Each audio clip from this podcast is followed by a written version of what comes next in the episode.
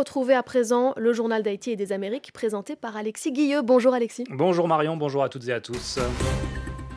Avec à la une, aujourd'hui la campagne pour la présidentielle américaine, RFI vous emmène à partir d'aujourd'hui dans l'ouest des États-Unis. On sera également à New York, mais bien loin des gratte-ciel de Manhattan. Reportage à Staten Island à la rencontre des partisans new-yorkais de Donald Trump. La violence en Haïti également dans ce journal avec une fusillade contre un minibus hier, elle a fait au moins 10 morts. On en parlera dans la revue de presse de Marine de la Moissonnière.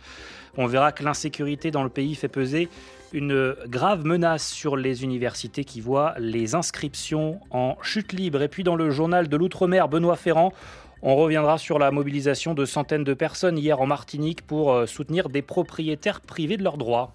Des propriétaires qui s'affirment dépossédés de leurs terres faute de documents pour prouver leur droit de propriété. Explication à suivre. A tout à l'heure, Benoît Ferrand. RFI, The World's Voices. Et on part donc aux États-Unis jusqu'au Super Tuesday. Le 5 mars prochain, RFI vous fait vivre euh, la campagne pour euh, les primaires américaines. Abla Jounaidi, vous entamez une euh, tournée dans les États clés de l'Ouest américain. Première étape, vous partez pour le soleil de l'Arizona. Voilà, c'est l'heure d'embarquer pour Phoenix, Arizona, première étape de ce voyage à la rencontre des électeurs américains. Pourquoi l'Arizona? C'est un État pivot, c'est un État qui fait l'élection. Il y a quatre ans, Joe Biden avait gagné à un cheveu contre Donald Trump. Et cela en particulier euh, grâce au vote des Latinos. C'est eux que je vais aller rencontrer dans un premier temps. Et euh, d'abord sur le campus de l'Université d'Arizona, là où des jeunes se mobilisent pour aller attirer euh, des électeurs potentiels en faveur de Joe Biden.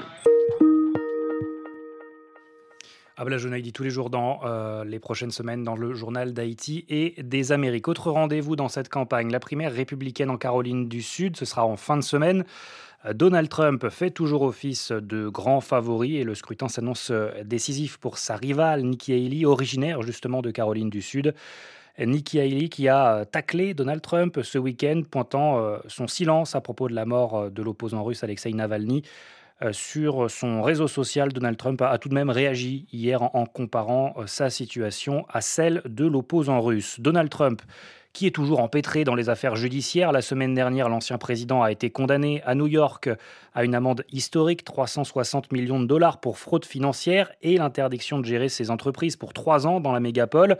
New York, ville natale de Donald Trump, où il est plus que jamais persona non grata dans cette euh, ville démocrate, même s'il reste quelques bastions républicains à quelques kilomètres de Manhattan.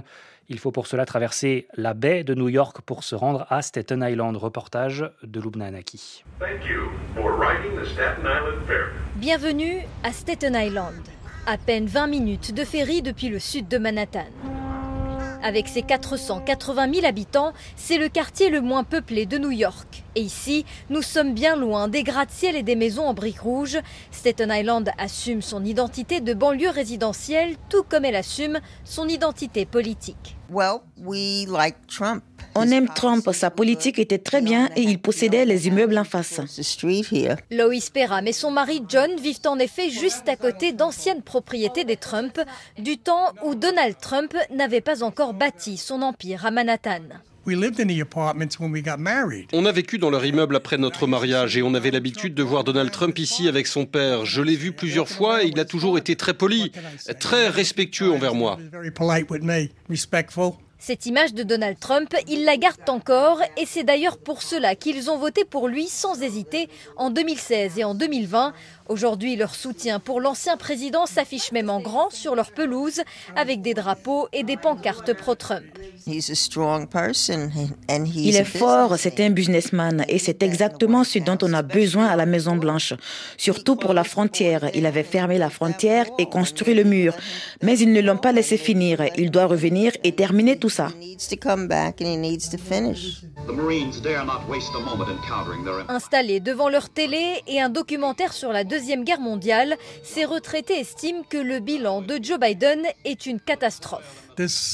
Cet individu qu'on appelle le président a tout foiré. L'économie est en ruine, mais cet homme ne comprend rien. Il a ces millions qui lui arrivent de Chine, il le contrôle, c'est juste une marionnette. Ils assurent que rien ne les empêchera de voter Trump, surtout pas les multiples procès qui visent l'ancien président. C'est une imposture, c'est politique, c'est pour l'empêcher d'être candidat à la présidentielle parce qu'il représente une menace pour le Parti démocrate. Le support sans faille de Loïs et John Perham n'est pas un cas isolé. À Staten Island, le grand favori des primaires républicaines bénéficie du soutien de plus de 60% des électeurs, une rupture nette avec le reste de New York qui vote traditionnellement démocrate. Ils adorent Donald Trump ici. Richard Flanagan est professeur de sciences politiques à l'Université de New York. Pour lui, cette tendance électorale s'explique par la nature démographique de Staten Island, une population plus conservatrice, en grande majorité blanche, des cols bleus, des vétérans, avec une préoccupation particulière en ce moment, l'immigration. C'est sans aucun doute le sujet décisif pour les électeurs de Staten Island, surtout à cause du grand nombre de migrants qui arrivent à New York depuis la frontière du Texas. La mairie a tenté d'ouvrir un centre d'accueil ici avec seulement une quarantaine de places et il y a eu de violentes manifestations. Selon Richard Flanagan, si Donald Trump arrive à la présidentielle de 2024, il devrait remporter le vote de Staten Island haut la main, même si cela ne changera rien au résultat final de New York, qui devrait voter Joe Biden. Lubnanaki, New York, RFI. Le journal d'Haïti et des Amériques. 8h16 à Port-au-Prince, en Haïti, la situation est toujours aussi tendue. Bonjour Marine de la Moissonnière. Bonjour. La presse se fait une nouvelle fois l'écho de violences et notamment une fusillade hier. Oui, des membres du gang 400 Marozo ont ouvert le feu sur un minibus qui assurait la liaison Port-au-Prince-Mirbalais, rapporte plusieurs médias locaux dont Radio Télé Galaxy. Cela s'est produit à Morne-à-Cabri, pas loin du sous-commissariat de police vers 13h. Bilan au moins 10 morts, des passagers mais aussi le conducteur du bus. Et d'ailleurs, la l'association de propriétaires et chauffeurs haïtiens a lancé un cri d'alarme vendredi dernier. Ah oui, les bandes armées installent des postes de péage sur les axes routiers et font vivre un calvaire aux chauffeurs et transporteurs qui n'ont pas d'autre choix que de continuer à exercer leur métier, a dénoncé le coordinateur de ce syndicat sur la radio Magique 9. Toutes nos routes nationales sont prises en otage par des bandits, déplore Changeux Méhu, qui a critiqué le comportement de certains policiers qui, selon lui, profitent de la situation. Il demande de l'argent aux chauffeurs et aux transporteurs pour les accompagner sur les routes. Et sur les routes d'Haïti, on ne trouve pas que des péages illégaux, on trouve également des barrières et des barricades érigées à l'entrée des quartiers par des habitants pour se protéger. Oui, le phénomène n'est pas nouveau, mais il, prend de l'ampleur ces derniers temps et surtout, il gagne les quartiers populaires, raconte Aïbo Post, qui a recensé une dizaine de ces barrières et barricades à l'entrée de plusieurs quartiers de la zone métropolitaine de Port-au-Prince. Photos et témoignages à l'appui. Des brigades sont même parfois chargées de surveiller les entrées et les sorties. Il faut donc rentrer chez soi avant une certaine heure. C'est contraignant, mais face à la montée de l'insécurité, c'était notre unique recours. Nous savions que nous ne pouvions pas compter sur la police, explique Steve Pierre, ce membre du comité qui a installé une barrière en 2019 à, Pied à Pétionville se dit apaisé depuis euh, que la barrière a été érigée, un sentiment que ne partagent pas tous les riverains. La barrière me rappelle constamment qu'il y a quelque chose qui ne va pas. Du coup, cela me rend de plus en plus anxieux, explique ainsi Lovensky cher ami, un étudiant qui habite Croix-des-Prés et qui avoue ne jamais se sentir en sécurité. Merci Marine de la Moissonnière. On vous retrouve dans quelques minutes pour la suite de la revue de presse. Mais avant cela, euh, un focus sur les conséquences de cette insécurité en Haïti, y compris dans les universités qui voient euh, chuter leur nombre d'inscriptions. Aucun établissement n'y échappe, privé ou public. Résultat, ces universités ont du mal à fonctionner car étudiants et professeurs abandonnent les lieux. Reportage de Marie-André Bélange à l'université Kiskeya. À l'université Kiskeya, située dans le quartier de Turojo, banlieue de Port-au-Prince, l'ambiance est loin d'être celle qui règne habituellement dans la cour. Darlene Alexis est secrétaire générale de l'université Kiskeya. L'université Kiskeya, c'est un campus qui est toujours très animé. Je dis animé, c'est quand même une université très active de la vie communautaire. Donc nous organisons régulièrement euh, tout ce qui est de la formation continue, nous organisons des activités autour de l'éducation, autour de l'agriculture, autour de l'environnement. Donc nous sommes très très impliqués dans, dans la vie sociale et, d'Haïti. Et donc, vous voyez déjà, vous venez là sur le campus, c'est déjà beaucoup moins de personnes. En effet, les inscriptions ont considérablement chuté depuis quelques temps, souligne Darlene Alexis. On est passé, par exemple, de 3500 étudiants dans les périodes où il y avait moins de tensions sociales et politiques. On est passé à 850 étudiants. Donc, c'est des baisses euh, énormes pour une institution privée comme Kiskeya. Cette baisse s'explique par le départ pour l'étranger des étudiants, mais aussi par la situation de crise que traverse le pays, confie la secrétaire générale de l'université Kiskeya. Beaucoup d'étudiants sont partis dans le cadre du programme Humanitarian Power. Donc on a perdu une partie des effectifs par rapport au programme Biden. On a perdu une partie des effectifs par rapport à la situation de tension et d'insécurité dans certains quartiers. Cette situation pousse d'autres étudiants à quitter la capitale haïtienne pour se rendre en région ou bien à se déplacer d'un quartier à un autre. Le résultat est le même. Ils ne peuvent plus continuer les cours, poursuit Darlene Alexis. Beaucoup d'entreprises ont fermé, donc le chômage a augmenté. Le secteur informel, qui est le secteur le plus important au niveau économique en Haïti, subit directement les contre-coups de la gangsterisation du pays. Les marchés, les routes nationales, toutes les voies sont bloquées et pour accéder au marché, il faut payer des sommes énormes. Les parents n'ont plus les moyens d'assumer ce type de frais. La baisse des inscriptions frappe également de plein fouet l'Université de Port-au-Prince, en témoigne Miguel Fleury-Jean, vice-recteur aux affaires académiques à l'Université de Port-au-Prince. De l'année dernière, il y avait un tiers qui est parti. Il y a deux causes, la bidénisation et également la situation sécuritaire. Pour cette année, il y a d'autres cas, parce que là, on a un autre tiers qui est parti. Nous sommes là sur la cour, les salles sont vides, il n'y a pas beaucoup de gens, et les gens qui sont arrivés et ont beaucoup de problèmes à pouvoir payer les frais de scolarité. L'université de Port-au-Prince se bat pour continuer à fonctionner, confie Miguel Fleury-Jean, car même les professeurs se font rares. Dans un premier temps, les profs étaient là, il y avait d'autres qui travaillaient en ligne, mais finalement, avec les vagues de déplacés récemment, donc on assiste vraiment à une pénurie de profs, généralement qui nous écrivent en disant qu'ils ne peuvent pas rester. S'il y a possibilité de travailler en ligne, oui, mais ils ne peuvent pas venir à Port-au-Prince. Pour l'instant, l'université de Port-au-Prince n'envisage pas de fermer ses portes.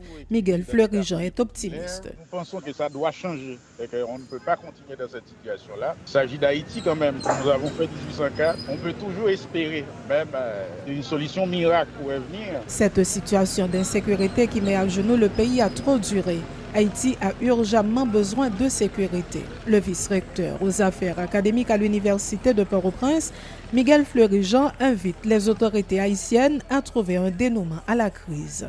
Marie-André Bélange, Port-au-Prince, RFI. La direction le Mexique à présent, la campagne pour la présidentielle du 2 juin prochain n'a pas encore officiellement débuté. Elle ne commencera que dans 12 jours, mais hier, Marine de la Moissonnière, c'était euh, tout comme avec cette immense manifestation à Mexico. Ah oui, Zocalo, la plus grande place d'Amérique latine, noire de monde à la une d'El Universal. Et ce titre, des milliers de personnes exigent qu'on ne détruise pas la démocratie des manifestants réunis pour protester contre le projet de révision constitutionnelle du président Andrés Manuel López Obrador, un projet de régression autoritaire, a dénoncé lors de ce rassemblement l'ancien président de l'Institut national électoral. Et puis hier encore, euh, Claudia Sheinbaum a déposé officiellement sa candidature. Ah oui, c'est la candidate du pouvoir à la présidentielle et la grande favorite du scrutin. Elle sera opposée à une autre femme, Xochitl Galvez, candidate d'une coalition de trois partis d'opposition. Nous sommes en train de laisser derrière nous le Mexique machiste, s'est enthousiasmée Claudia Sheinbaum en sortant de l'Institut national électoral, raconte euh, la Jornada. Elle a ensuite exposé son programme et s'est engagée à poursuivre l'œuvre de l'actuel président, comme le souligne le quotidien. Elle a également promis de n'obéir à aucun pouvoir économique, politique ou étranger. Et puis au Brésil, les propos de Lula concernant Gaza font réagir. Hier, en marge du sommet de l'Union africaine en Éthiopie, le président brésilien a accusé Israël de commettre un génocide des Palestiniens et a comparé l'offensive israélienne à l'extermination des Juifs par les nazis.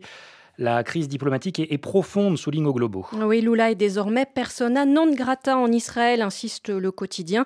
Nous ne pardonnerons pas et nous n'oublierons pas tant qu'il n'aura pas présenté ses excuses, a indiqué le ministre des Affaires étrangères israélien. Au Globo reproduit largement les condamnations venues d'Israël, mais aussi les propos tenus par Lula.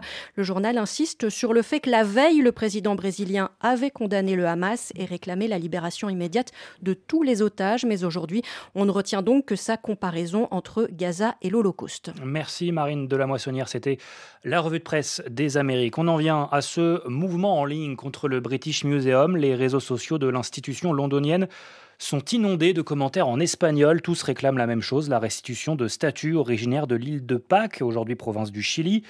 Deux de ces monuments ont été euh, spoliés par les Britanniques au XIXe siècle. Grégory Genevrier, le British Museum a donc décidé de restreindre l'espace commentaire de ses publications. Oui, c'est avec le hashtag Debuelba El rendez le Mouai en français, que des milliers d'internautes saturent les comptes du British Museum.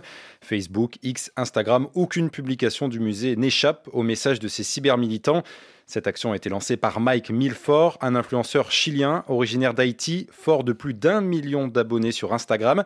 À coup de messages, de vidéos et de même ces petites images humoristiques, sa communauté a réussi en quelques semaines à remettre le sujet de la restitution de ces statues sur le devant de la scène, allant jusqu'à pousser le président chilien Gabriel Boric à soutenir la démarche.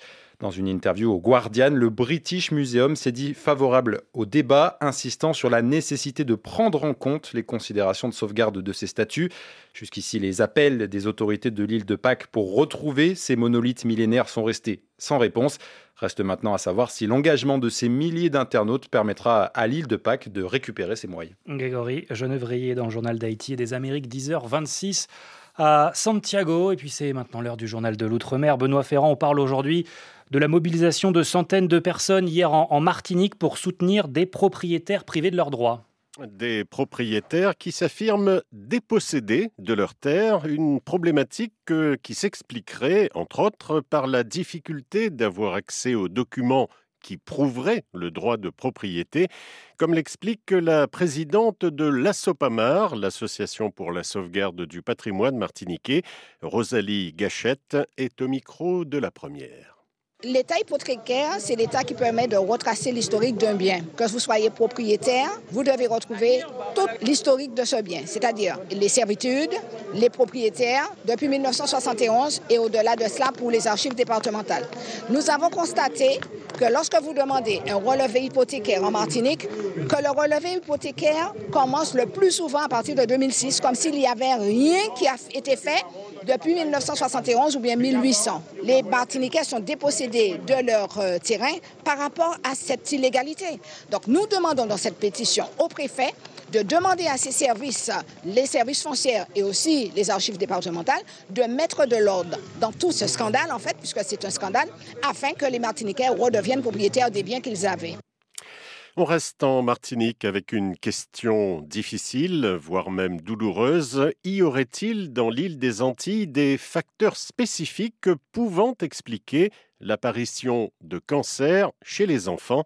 Question qu'a posée Claude Gracien au responsable de l'unité onco-hémato du Centre hospitalier universitaire de Fort-de-France, le docteur Arthur Félix. C'est une question qui nous est demandée de manière très fréquente par les familles. On a l'explication avec ce qu'on appelle des syndromes de prédisposition. Donc, c'est-à-dire généralement soit des histoires de familles où il y a énormément de cancers, soit euh, des syndromes de prédisposition avec des malformations d'organes qui expliquent 5 à 10% des cas de cancer de l'enfant. Et malheureusement, pour les 90 autres pourcents, on n'a pas de cause à donner aux parents, y compris euh, ici aux Antilles avec euh, les polluants spécifiques. On n'a pas du tout de signal sur le nombre ou le pronostic des cancers de l'enfant ou leur répartition qui peuvent nous faire penser qu'il y aurait un facteur environnemental ou un autre qui joue sur la spécificité des cancers en Martinique. Mais c'est quelque chose euh, qu'on va investiguer sur le plan de la recherche, notamment avec les polluants spécifiques des Antilles. Bon après-midi Alexis, à demain. Merci Benoît Ferrand, à demain, bon après-midi euh, à vous. Euh, dans quelques minutes sur RFI de Vive Voix, Pascal Paradou se penche euh, aujourd'hui sur euh, le débat autour de la réforme de la langue française avec une question à la une de l'émission faut-il s'insurger de la non-maîtrise du français? Voilà, de Vive Voix dans une minute, tout juste sur RFI. Merci à Claude Battista à la réalisation de ce journal d'Haïti et des Amériques. Rendez-vous Demain, même heure, même endroit, 14h10, heure de Paris. Très bonne journée à l'écoute de la radio du monde. Retrouvez tous nos podcasts sur l'application RFI Radio.